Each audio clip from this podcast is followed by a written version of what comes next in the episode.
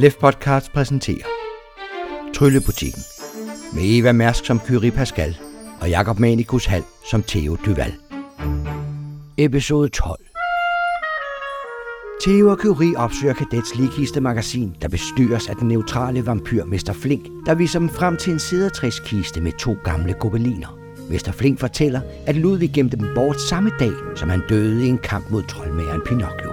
Gobelinerne forestiller markionesse Leonora Rosach og marquis Robert Rosach, og da de ser nærmere på markien, står det klart, at han ligner René Coppola så meget, at han nødvendigvis må være i familie. Men det er også gobelinen, der afslører, at monoklen oprindeligt sad i markiens hovedbryd.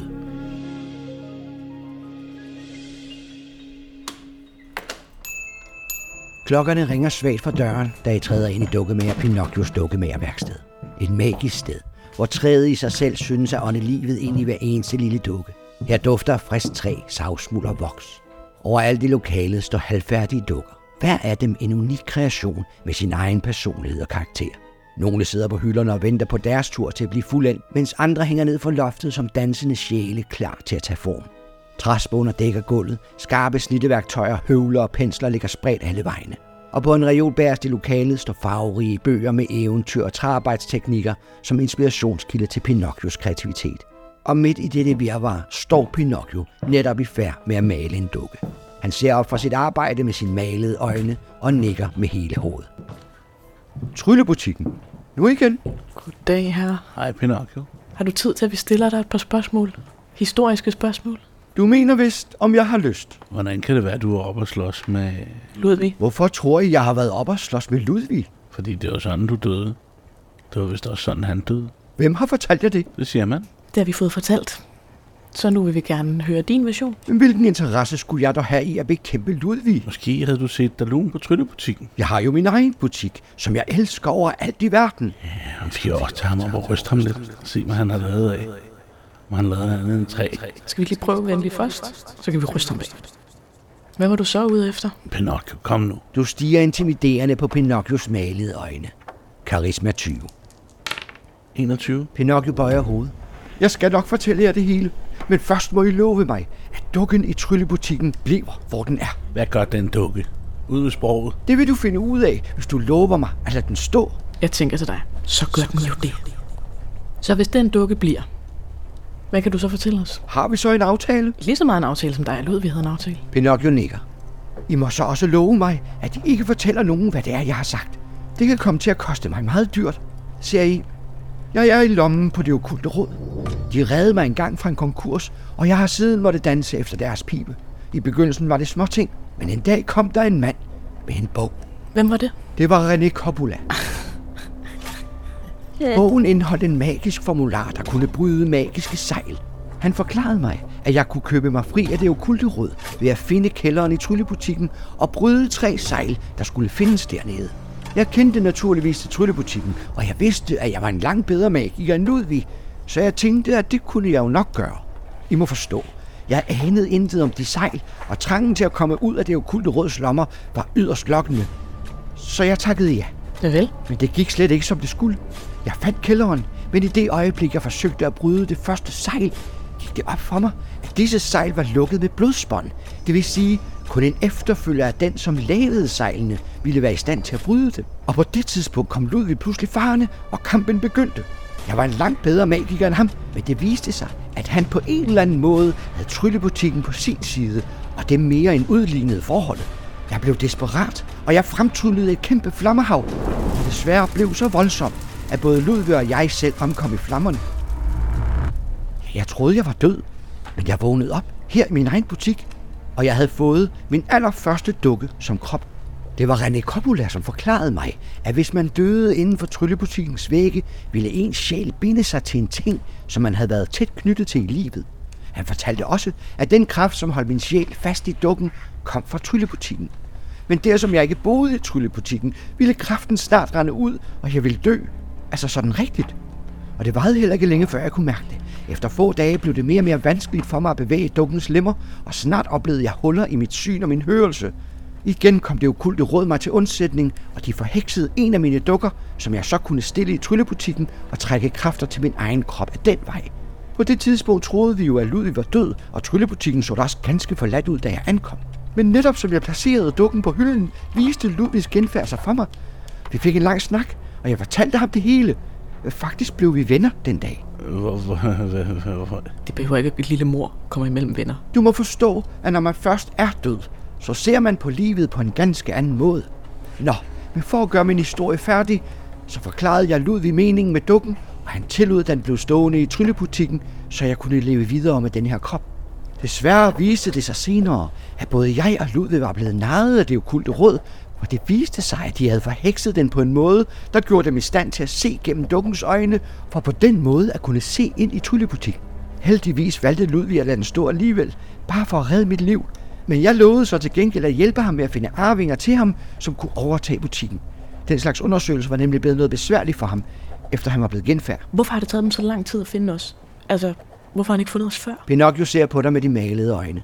Vi fandt skam flere arvinger, og vi inviterede dem også. Nogle dukkede aldrig op, og de som gjorde, kunne ikke klare opgaven. Det var i hvert fald det, Ludvig sagde. Sidste år boede der vist hele fire unge arvinger under tryllebutikkens tag, men også de forsvandt. Og det var ikke kun mig, der hjalp Ludvig med det. Også det okulte råd ledte efter arvinger. hele rådet ledte efter. Det er ikke altid, at ejeren af tryllebutikken når at finde en arving, og så må butikken jo stå tom i noget tid. Og i de tilfælde har det okulte råd altid sikret, at der kom en ny arving til tryllebutikken. Det var også tryllebutikken, der fandt jer to. Men det virker som om, at der er flere, der er interesseret i at overtage tryllebutikken. Overtage tryllebutikken. Der er ingen i det okulte råd, der vil eje den butik. Hvis de endelig vil noget med den, så vil de ødelægge den.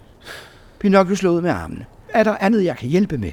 Det er ikke for at være uhøflig, men jeg er netop i gang med et delikat arbejde på denne nye dukke. Det er træ, der står i vores skov. Kender du noget til det? Det er et bøgetræ. Ja. Ved du, hvad det er? Leonoras bøg kaldes den. Det er tydeligvis meget magisk. Det kaldes Leonoras træ, fordi det siges, at det var hende, som plantede det og fik det til at spire i den hårde klippe. Det er jo ikke almindeligt, at et træ kan vokse i den golde sten. Men rygterne siger jo også, at Leonora var Efnesir-heks, og derfor var i stand til ting, andre gardnere ikke var i stand til. Desuden går der også den historie, at det var ved det træ, den grusomme marquis Robert Rosach henrettede dem, han idømte døden. Mange tak, her.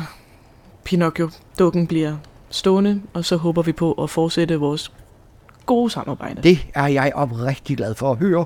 Mit liv ligger jo i jeres hænder. Er der andet, jeg kan hjælpe med? Muligvis, men så kommer vi tilbage. Mange tak indtil videre. Så kan jeg komme videre med dukken. Det skal du bare have lov til at gøre i fred. Og det er en bestilling fra prinsessen.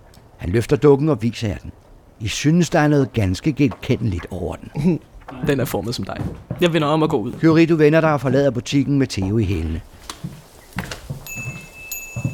Blev det lidt klogere?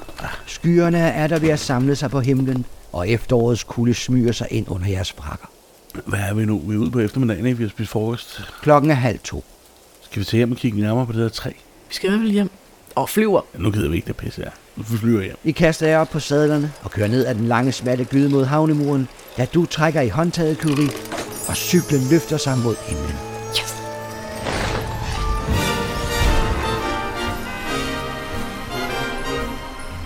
Det går let og elegant over hustagene, da I opdager, at den lyngule tandem ikke er på vej hjem til tryllebutikken. Hvad? Hvad? Hvad, hvad, Tusk, hvor skal vi hen? Den flyver direkte mod Dobbeltkapelkatedralen, hvor den gør an til landing på kirkegården. Til Ludvig. Ludvigs gravsten.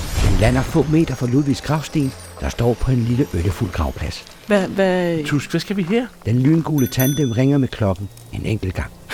Ja, Ja, kigger rundt. vi kigger på gravsten. Gravstedet er omringet af en lav busk, og der er strøget grus ud over den, og selve gravstenen er en klassisk gravstøtte, kantet i bunden og buet i toppen. Ja. Ludvigs navn, fødsel og dødsdato står med irrede koverbogstaver, og selve stenen er næsten grøn af mos. Gerne undersøge gravstenen. Den må jo vilde os et eller andet. Ja, ja, ja, ja. Så begynder jeg at rode i buskene, grave i gruset og undersøge alt, hvad der kan vindes. Fældkunst 23. Jeg er på 11. Det er også. Jeg tror, jeg har mest at give af, ikke? 4 fokus. Ja, jeg bruger fire i fokus og klar krav. Theo, du finder ud af, at man kan løfte gravstenen. Den er tung, men du får den op, og nedenunder findes et hulrum. Der ligger noget her omkørt. Hvad er det? Dernede ligger to små kagedåser af gammel dato. Kagedåser. Hvad? Jeg kigger over på cyklen, ryster på hovedet. Kagedåser. Tag, tag, tag den ud. Hvad? Tænder og lyser på. Kig, kig nu i dem. Her, tag den ene. Jeg åbner manden. Da du åbner kagedåsen, Theo, gør du store øjne, da du ser en glimtende krone i sølv med ædelstene og ornamenter. En krone? Den er tydeligvis fremstillet til en kvinde. Jeg åbner min. I din kagedås ligger en tilsvarende krone, større og lidt mere prangende. Hvad? Kultur 17. 21. 21? For det første genkender I kronerne for gobelinerne. Men ved nærmere undersøgelser kan I også konstatere, at de besidder alle de symboler, der forventes af en krone til en marquis og en markionesse. Det er deres kroner. Det er Leonoras og Roberts kroner. Står der noget inde i dem? Deres navne er smukt indgraveret på indersiden. Kom, mand, vi skrider. Ja. I sætter gravstenen på plads og sætter jer op på den lyngule tandem, der straks løfter jer over hustagene for at bringe jer tilbage til Trinity.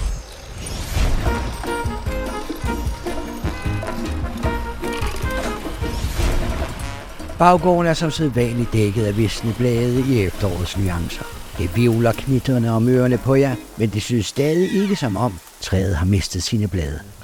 Fanden er det, vi ikke ser med det træ? Den lyngule tandem synes helt udmattet og kan næsten ikke holde sig lodret, da den triller over i garagen og falder træt op ad væggen. Sten står stadig op ad træstammen, som da I forlod. Jeg klatrer op i træet. Lyser ned. Du kravler op ad stien og kigger ned i den hule stamme. Med lyset fra din lommelygte kan du bedre se den røde klippegrund, der ligger langt dybere end brostenen i gården. Theo, hvad siger du til at hente en hunds masse farmaka, inden vi klatrer ned her? Vil du klatre derned? Ja, det vil jeg. Jeg vil ned og se. Du risikerer at komme ind i åndeverdenen. Det er ikke ved at klatre ned i et træ. Jamen, er er det, er det, jeg, jeg troede, det var det der, der var... Kan man klatre ned i åndeverdenen ved at klatre ned i et træ? Er der en fysisk barriere? Man vil jo lægge mærke til det. Altså, efter sigende, så skulle stenen der være membranen, ikke? Der sker ikke noget ved, at man rører ved den udefra. Det har vi prøvet. Kan man komme derned uden at røre bunden? Hvis man på en eller anden måde er stærk nok til at holde sig oppe i et ræb eller i hulemundingskant, så kan man selvfølgelig godt. Eller hvis man har en god musikerven, der kan binde et reb omkring en. Så nu skal vi pilke med Curie. Ja tak, akademiker Pilk. Theo, hvis du lige henter et reb og noget farmaka, Vi går ind i butikken, så finder vi noget klatregrej.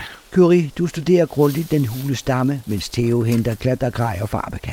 Det var ikke længe, før han kommer tilbage. Jeg starter lige med at tage nogle, ja, også mig. så jeg bliver helt frisk. Yes. I fordeler farbekagerne, og da du åbner tasken med klattergrej, vrider en rebstige sig op efter som en slange i luften, hvor den bliver hængende af sig selv. Kan du bruge den her? Det er da så fint. Tak skal du have. Okay. Men Skal du med? Jeg skal da med op og kigge ned. Se, hvad fanden der sker. Så kom. Jeg kravler op ad stigen på ydersiden. Curie, du griber rebstigen og trækker den ind over hullet, mens Theo kommer op ad stigen for at kunne se med. Okay, det ser også lidt mørkt ud. Jeg holder lampen. Værsgo. Synes du, det er en dårlig idé? Prøv. Jeg er for nysgerrig. Jeg, Ja. jeg klatrer ned. Jamen, jeg ved det godt. Jeg klatrer ned. Så. Forsigtigt. Og så kravler du ned ad rebstigen, ned i dybet, mens Theo holder lygten. Da du kommer ned på det nederste trin, kan du tydeligt se, hvordan rødderne borer sig ned i klippen langs kanterne. Træets rødder er gravet sig ned i. Selve bunden af hulningen består bare af den røde klippesten. Der er hverken tegn, symboler eller tekst. Jeg holder, jeg holder virkelig godt fast i rebstensen kalder op til dig. Der er ikke nogen symboler hernede. Der er bare, der er bare et rødt gulv. Kan man stå på det? Det virker ret solidt, så det ser bestemt sådan ud. Som, er det den samme sten som nede i kælderen? Du er slet ikke i tvivl om, at det må være den samme stenart. Måske den selv samme klippe. Skal vi prøve? Så træder jeg ned. I det øjeblik, du træder ned på den røde sten, hører du en uhyggelig visken. Som om et uvæsen langt borte forbandede dig. Du mærker en ubehagelig fornemmelse af, at du har mistet noget. Du kan ikke forklare, hvad det er, men tabet tynger dig alligevel dybt i dit sind. Det, man ikke ser. Det, man ikke ser. Tag mig lige i hånden. Hjælp mig op. Ja, kom. Kom op. Du hjælper Kyrie op ad træet, og hun ser helt chokeret ud i øjnene, da I kommer ned på brostenene. Theo, det var rigtig, rigtig mærkeligt. Hvad skete der? Der var noget, der blev taget fra mig. Hvad? Jeg ved det ikke. Noget, der blev taget fra dig. Men jeg mener ved du? det, jeg ved det ikke. Hvad mener du? Men Du har, har du, du, har du Det er væk. ting? Det er væk. Det var nok ikke så godt. Jeg ved ikke, hvad der er dernede. Men du skal ikke gå derned. Hvad, men kan du beskrive, hvad du... Det kan jeg ikke. Oh, okay. Er du okay, Kyrie? Nej. Altså, vi jo prøve at spørge Lambert. Kan vi det? Jeg går ind. Vi går ind på kontoret.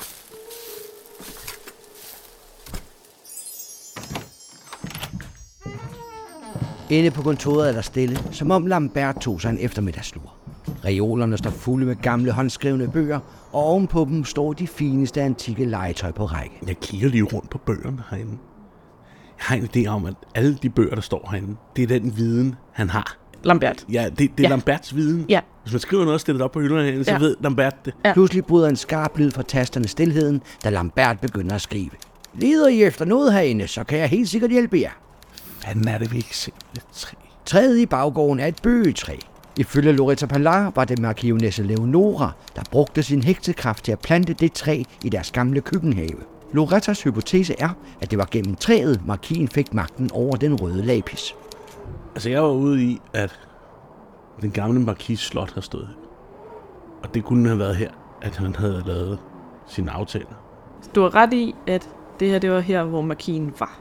Så er der en energikilde, Der er et eller andet med den her kælder de her sten. og det giver mening, hvis han så har ville blokere, hvis det jo er egentlig er monokkelmanden, så har det hele tiden været en kamp for at få adgang til den energikilde. Ja. Men hvorfor så lave de tre specifikke sejl om energikilden? Lambert, det er tryllebutikken bygget på det sted, hvor at markiens oprindelige residens lå. Loretta mente, at tryllebutikken ligger på det sted, hvor markiens køkkenhave og urtehus lå. Det var en selvstændig bygning, der på den tid lå inden for slottets mur.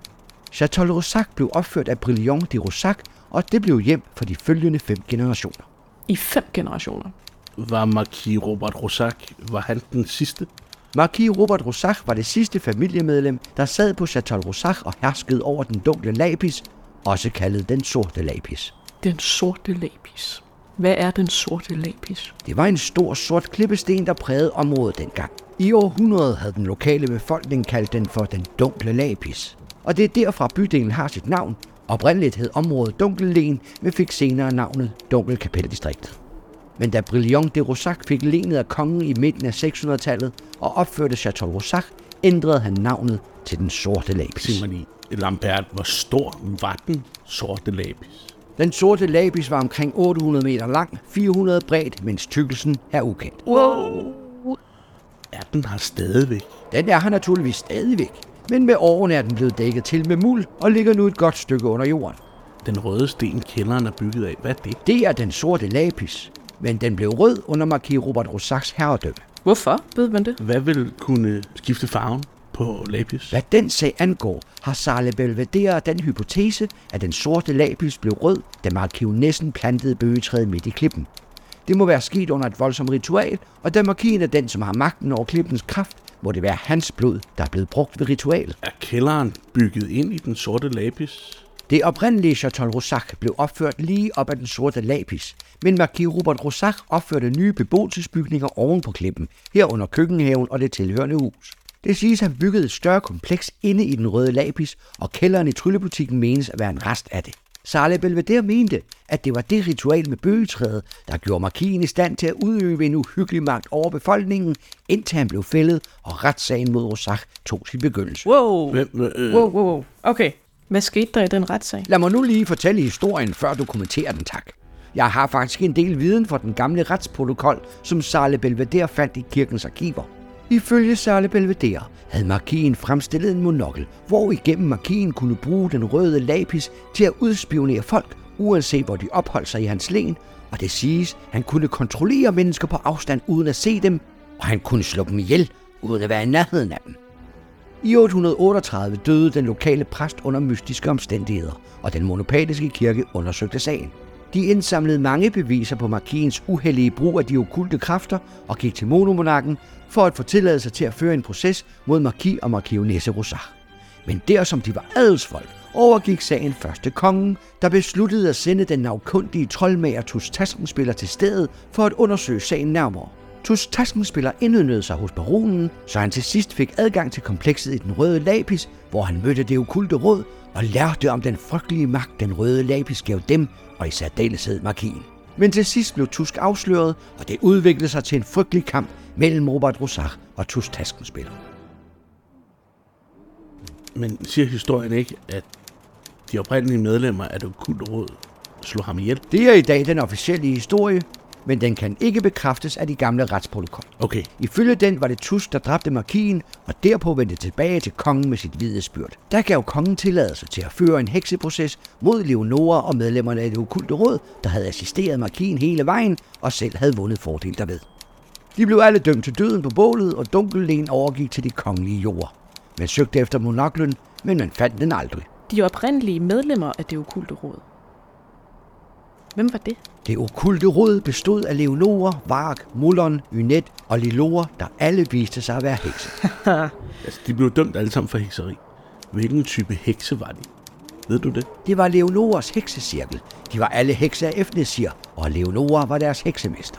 Der er også tale om en bajarheks. Ved du noget om nogen bajarheks fra det tidspunkt? Yvette Pontier har skrevet en afhandling netop om rygterne angående Bajarheksen. Der har gennem tiden været mange tilfælde af, at folk har mistet deres skygge i området, og de har naturligvis skabt en masse rygter om Bajarhekse. Men igen kan retsprotokollen ikke bekræfte det. Ingen bajarhekse. Men hvad for en fortælling? Retsprotokollen fortæller om skygger, men ikke om Bajarhekse.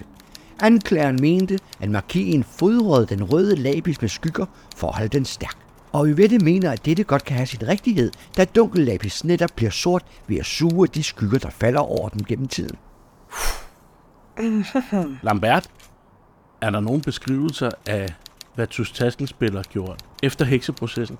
Jeg står og kigger med over skulderen på dig.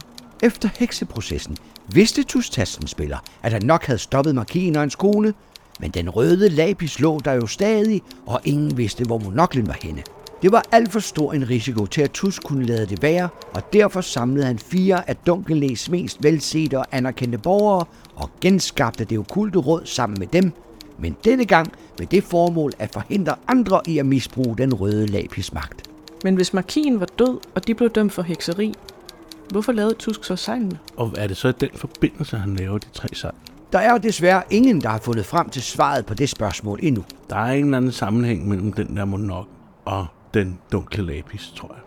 Men hvem fanden render rundt med en monokkel i sin krone, hvis ikke der er en hel masse kraft i det? Man kunne forestille sig, at monoklen var lavet ud af den sorte lapis. Hvad, det er dig, der ved noget om sådan noget sten. Bioalkemi 20.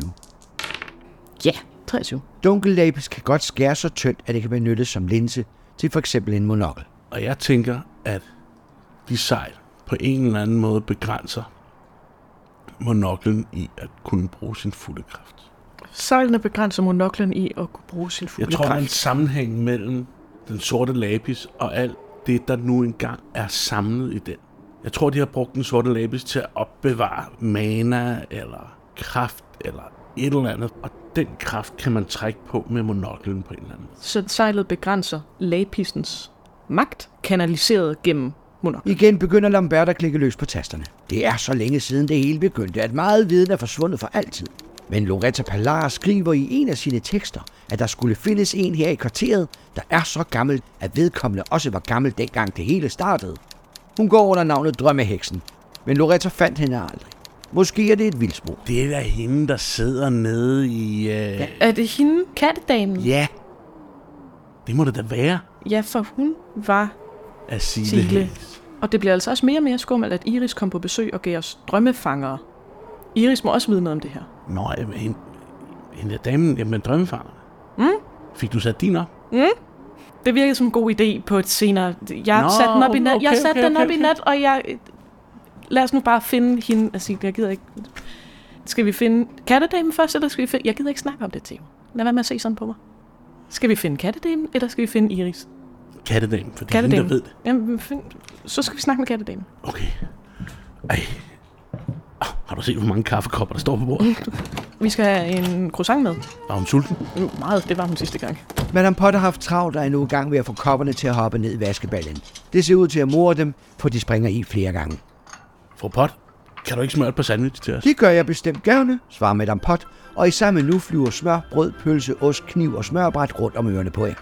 Efter 10 minutter har hun smurt seks store sandwich. Tusind tak. Det er den bedste ost- og skinkesandwich, jeg nogensinde har fået. Mm. Nå, jeg skynder mig lige at lave en lille madpakke ud af de øh, fire sidste sandwich, mens vi kumler på resterne. Jeg drikker en kop kaffe mere i mellemtiden. Kan du virkelig drikke mere kaffe? Du må være helt sort indvendigt. Vi har sovet syv timer om natten de sidste tre dage. Jeg kan drikke en til. Jeg skal have en med. For jeg skal aldrig sove igen.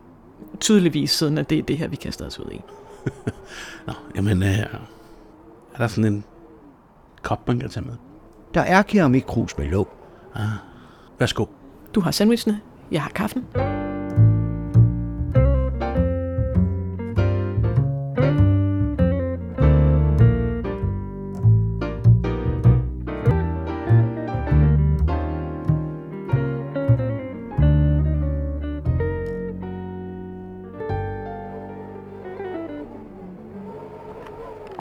Mørket er som altid tæt i den lille smalle gyde bag Krogestræde, og I må balancere over murbrokker for at komme frem. Her bliver altså ikke mindre uhyggeligt af, at man ved, at der bor en 400 år gammel heks herinde.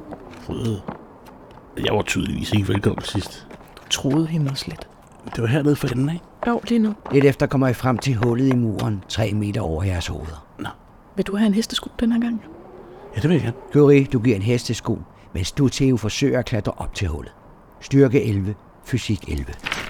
Altså. Ja. Theo, du får trukket dig halvvejs op i lejligheden, Ui. da en grå kat kommer hen og sætter sig på gulvet lige foran dig. Er kattene der igen? Hej, Misa. Jeg får lige mine øjne til at lyse grønt. Dine øjne udsender et grønt lysende skær i mørket, og katten svarer ved selv at få sine øjne til at lyse grønt. Så du er sådan en. Så vender den sig og forsvinder ud i mørket. Giver du en hånd? Nå, jeg troede selv... Nå, nej, okay. Øh, jeg lægger mig ned på maven og streger armen ned efter Kyrie. Du rækker ned efter, og Kyrie griber dine hænder, så du kan trække hende op. Fysik 12, styrke 12. Ja, ja, ja. 14. Og netop som I begge er kommet op i den dunkle lejlighed, hører I den knirkende stemme fra mørket. Så er de her igen, Tryllebutik. Ja, Hvad må de vil denne gang? vi har taget lidt mad med. Mad? Det lyder livligt, men du var ikke så venlig sidste gang. Du angreb mig med dit lys. Det beklager jeg. Det skulle jeg ikke have gjort. Vi kan ikke lide lys, når vi sover. Og jeg sover altid. Ja, det hører vi. Kunne du spise lidt mad? En langfingret, hvid og knoglet hånd rækker ud fra mørket. Åbner madpakken og tager en af sandwichen ud. Værsgo. Den hvide hånd griber sandwichen og trækker den ind i mørket, hvorfra I snart kan høre smaskende lyde. Åh, mm, det er, det er en lækker sandwich. Giv snart. Er det dig, Gisne? Smaskelydene stanser. I kender mit navn? Du er gammel, er du ikke? Åh, vi er gamle. Alle sammen. Alle sammen. Mange katte er der. Der sidder fire katte rundt om i det hullede værelse. Det er en cirkel. 400 år gamle katte. Hun er nok chefen. Må vi øh, have lov til at stille jer et par spørgsmål? Med sådan en smagfuld sandwich har I fortjent et svar.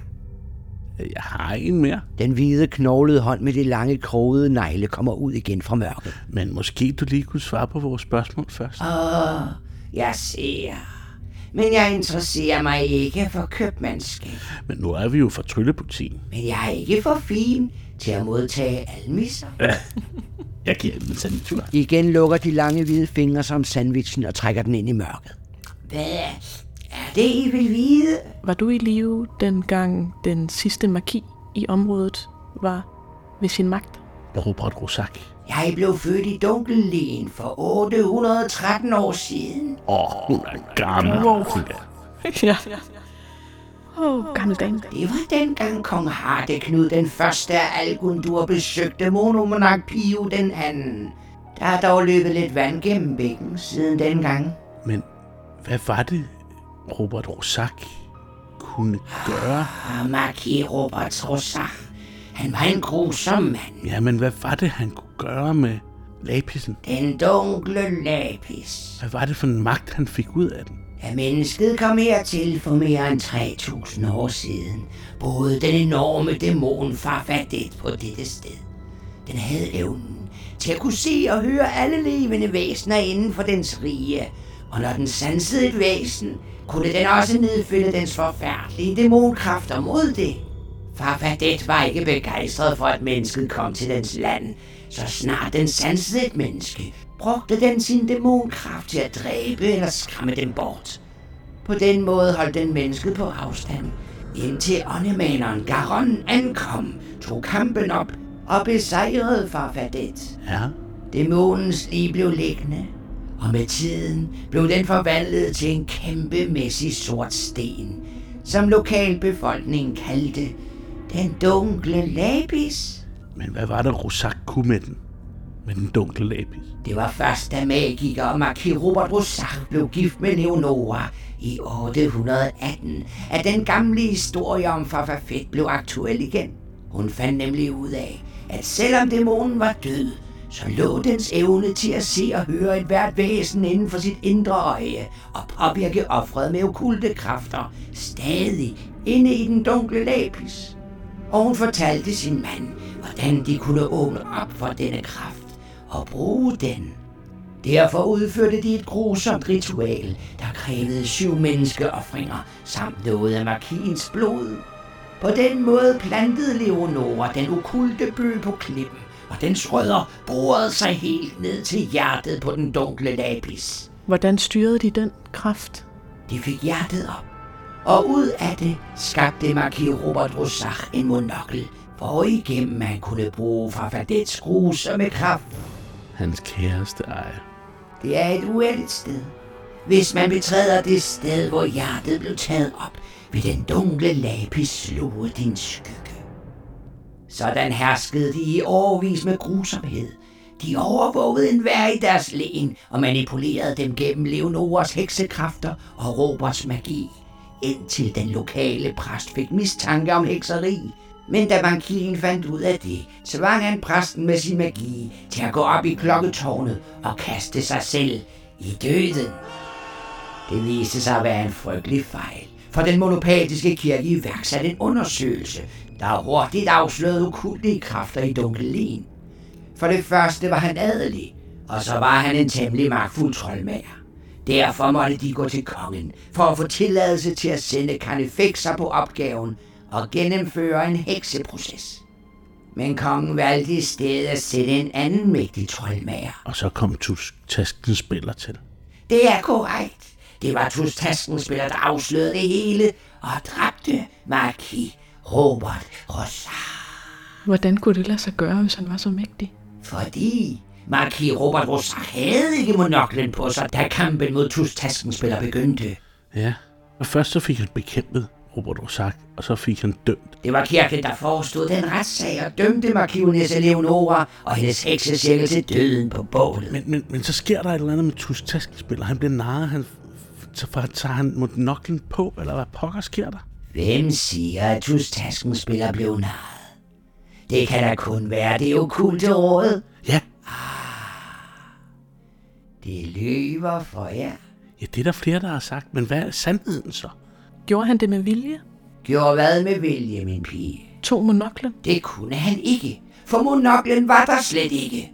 Mens kampen stod på mellem markien og Tustaskenspiller, gav Leonora monoklen til sin søn, der drog bort med den med det samme. Ah, for... For helvede, mand. Men hvad sker der så med Tusk Taskespiller? Tustaskenspiller genetablerede det okulte råd, for at sikre, at ingen kunne misbruge den dunkle lapis igen. Ja, Han flyttede selv ind i Rosaks gamle urtehus, som han udvidede med en ekstra etage og indhegnede den okulte bøg i sin baghave. Og så lavede Tusk sejlene? Ved du noget om dem? Det er korrekt, Kyrie. Tustasken spiller vidste godt, han ikke kunne bevogte den dunkle lapis for evigt.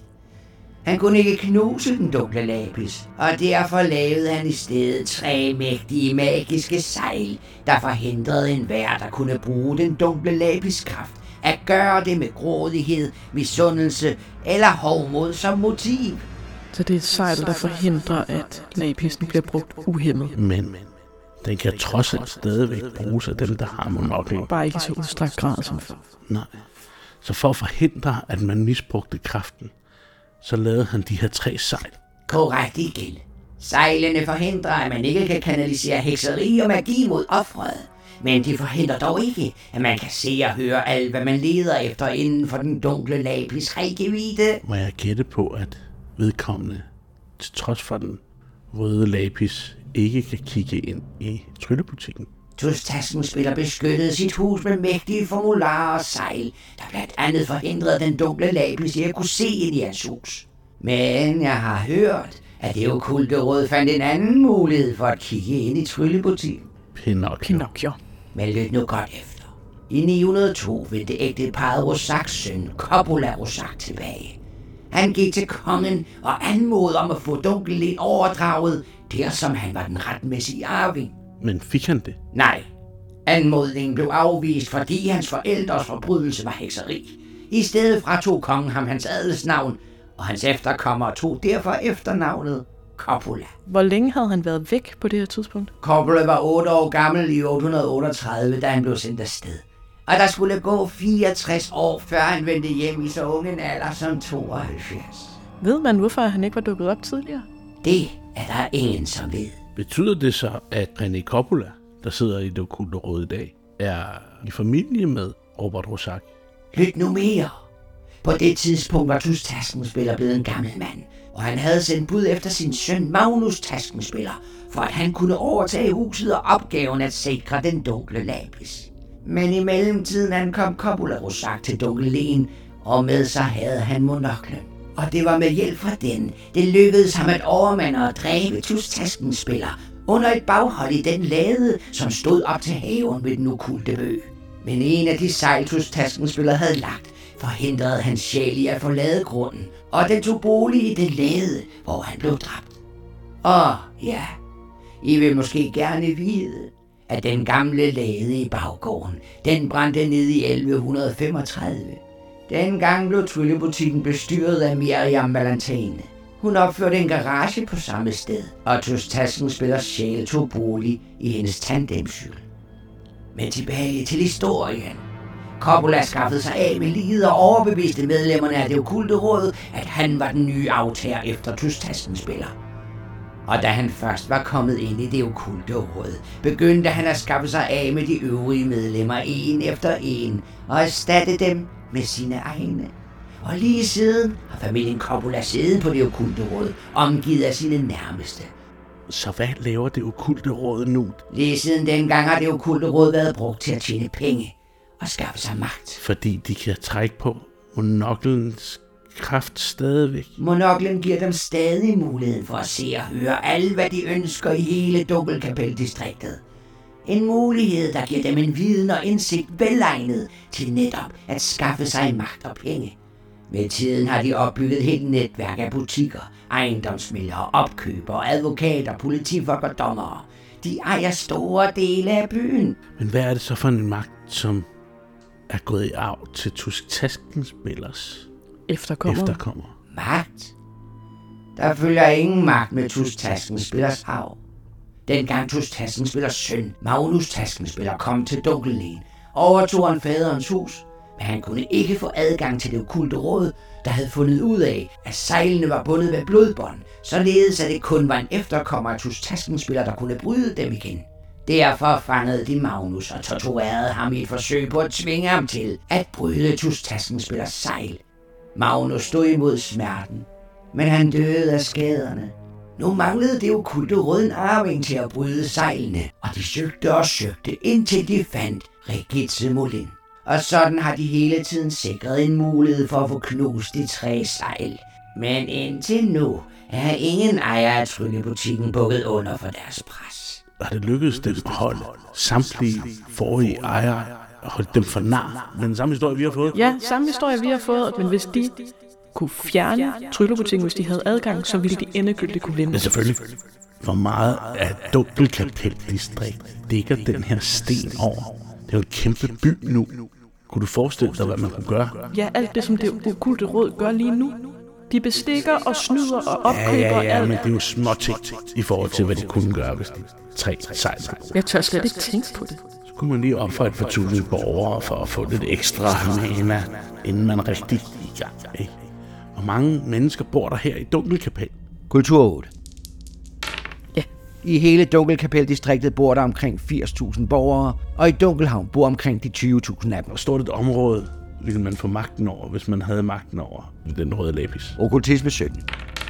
17. Den magt vil strække sig over det område, der i sin tid lå under dæmonen fra Fadet. Og du ved, at det oftest svarer til det distrikt, der findes i dag. I dette tilfælde hele Dunkelkapeldistrikt. Wow. Tænk, hvor skrækkelig han var, og hvor meget de kan... Det er jo mange, mange, mange, mange, mange doblet. Den magt. Okay, for det første, så kan vi finde ud af, om René Coppola har nogle børn. Og så må... Nej, nej, det tør jeg næsten ikke tænke. René Coppola har en adoptivsøn. Hvem, Hvem- hvem er det? adopterede søn? Hans rigtige navn er Amon. Men han går under navnet Claude. For nogle år siden kommer hele fire unge mennesker til tryllebutikken. De unge mennesker, snakker om. Jo, Står der altså ikke noget om. Nej, for de blev ikke i tryllebutikken, og derfor overtog de den aldrig. Så, så ligesom vi er nu. Altså, så vi har ikke helt overtaget butikken endnu. Det er rigtigt, Theo. Tryllebutikken er ikke helt jeres endnu. Det er Tus Tasken spillers magi og de sjæle, som bor i huset, der hjælper og beskytter tryllebutikkens ejer. Men husk på, at selvom man finder en ejer, er det ikke nødvendigvis en, der vil det gode. Der har skam været dem, som var parat til at bryde sejlene, og derfor lukker tryllebutikken ikke en ny ejer ind, før den er sikker på vedkommendes loyalitet. I perioder, hvor huset står uden ejer, bruger det okulte råden tiden på at påvirke de nye ejere. De hjælper altså den nye ejer til muligheden for at vise deres loyalitet over for huset, om man så må sige. Det sidste angreb. Først når den nye ejer har vist sin loyalitet tre gange, der vil man blive den rigtige ejer af tryllebutikken. Er der nogensinde nogen, der har åbnet den tredje dør? Alle registrerede ejere af tryllebutikken har vist deres loyalitet tre gange, og alle sammen med det okulte råds hjælp. Men ikke de unge mennesker. Jo, de unge mennesker viste også deres loyalitet tre gange, men det gik uheldigt med dem. Claude viste sig at være en bedrager, der bare udgav sig for at være arving. Ysella valgte at blive Carnifex, og Safira fandt Tarim cello og blev opslugt af mørket, da hun spillede dunkelnoderne på den. Den sidste var religiøs og havde svært ved at leve i en verden mellem troen på Gud og afgudstyrkelsen. Hvad, hvad, hvad lavede de unge mennesker? Var, der, var de alle sammen i blodlinje med Ludvig? Bedrageren Claude hed i virkeligheden Amon. Den rigtige Claude var død, og Amon havde overtaget hans identitet. Det var på den måde, han fik fat i invitationen og kom til tryllebutikken. Og det var ham, Coppola adopterede. Jamen, han kan da ikke have overtaget tryllebutikken, hvis ikke han var en slægtning. Nej, det fandt de ud af, og det skabte vist en del splid blandt de unge. Men i dag er han indespærret i kælderen, i det okulte råds uheldige haller. Kan man tage monoklen fra René Coppola? Han vil med glæde give dig monoklen, for den vil overtage dig, og din vilje vil blive styret af René Coppola, fordi han er arving til Robert Rosach, hvis blod blev brugt ved monoklens skabelse. Kan man knuse monoklen? Kan man knuse lapis? En ikke tasken spiller kulde det. Men det betyder ikke, at det er umuligt. Et hjerte kan kun knuses af et andet hjerte hos det. Hvis det er det aggregat, som der bliver trukket igennem, og hvis det er lige meget, hvad vi gør ved René, fordi vi, den der monokkel kan jo tydeligvis bare bevæge sig rundt mellem andre, så er det jo monoklen, vi skal gøre noget ved.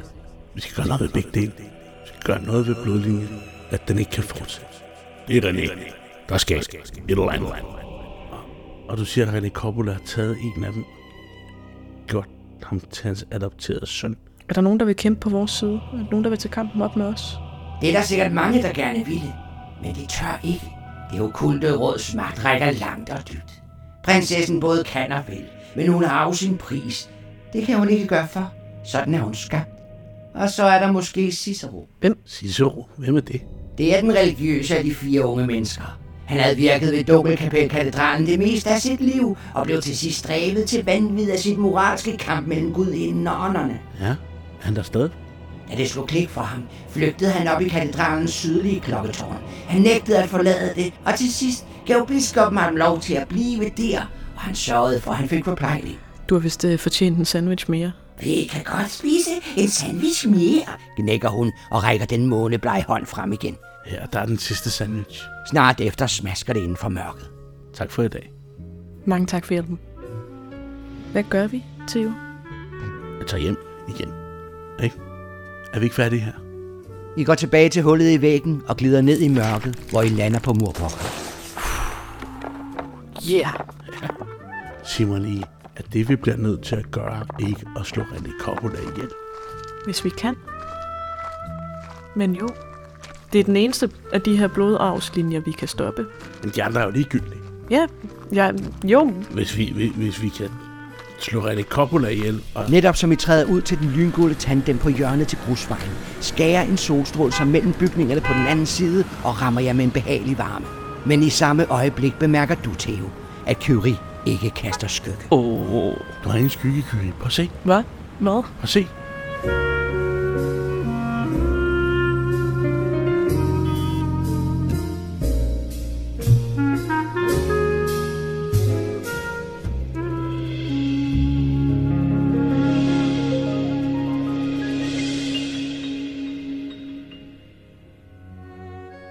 Du har lyttet til LEF-podcasten Tryllebutikken. Mit navn er Jakob Octavius Charlskov, og jeg producerer levende historier sammen med mine dygtige spillere og uundværlige sponsorer. Hvis du kan lide det, jeg laver, så kan jeg virkelig også bruge din hjælp som sponsor. Gå ind på patreon.com og følg med i, hvad der foregår bag kulissen. Du kan også støtte ved at like og dele og tale om os, for du er vores bedste ambassadør. Find levende eventyr og fantasi på lefnet.dk.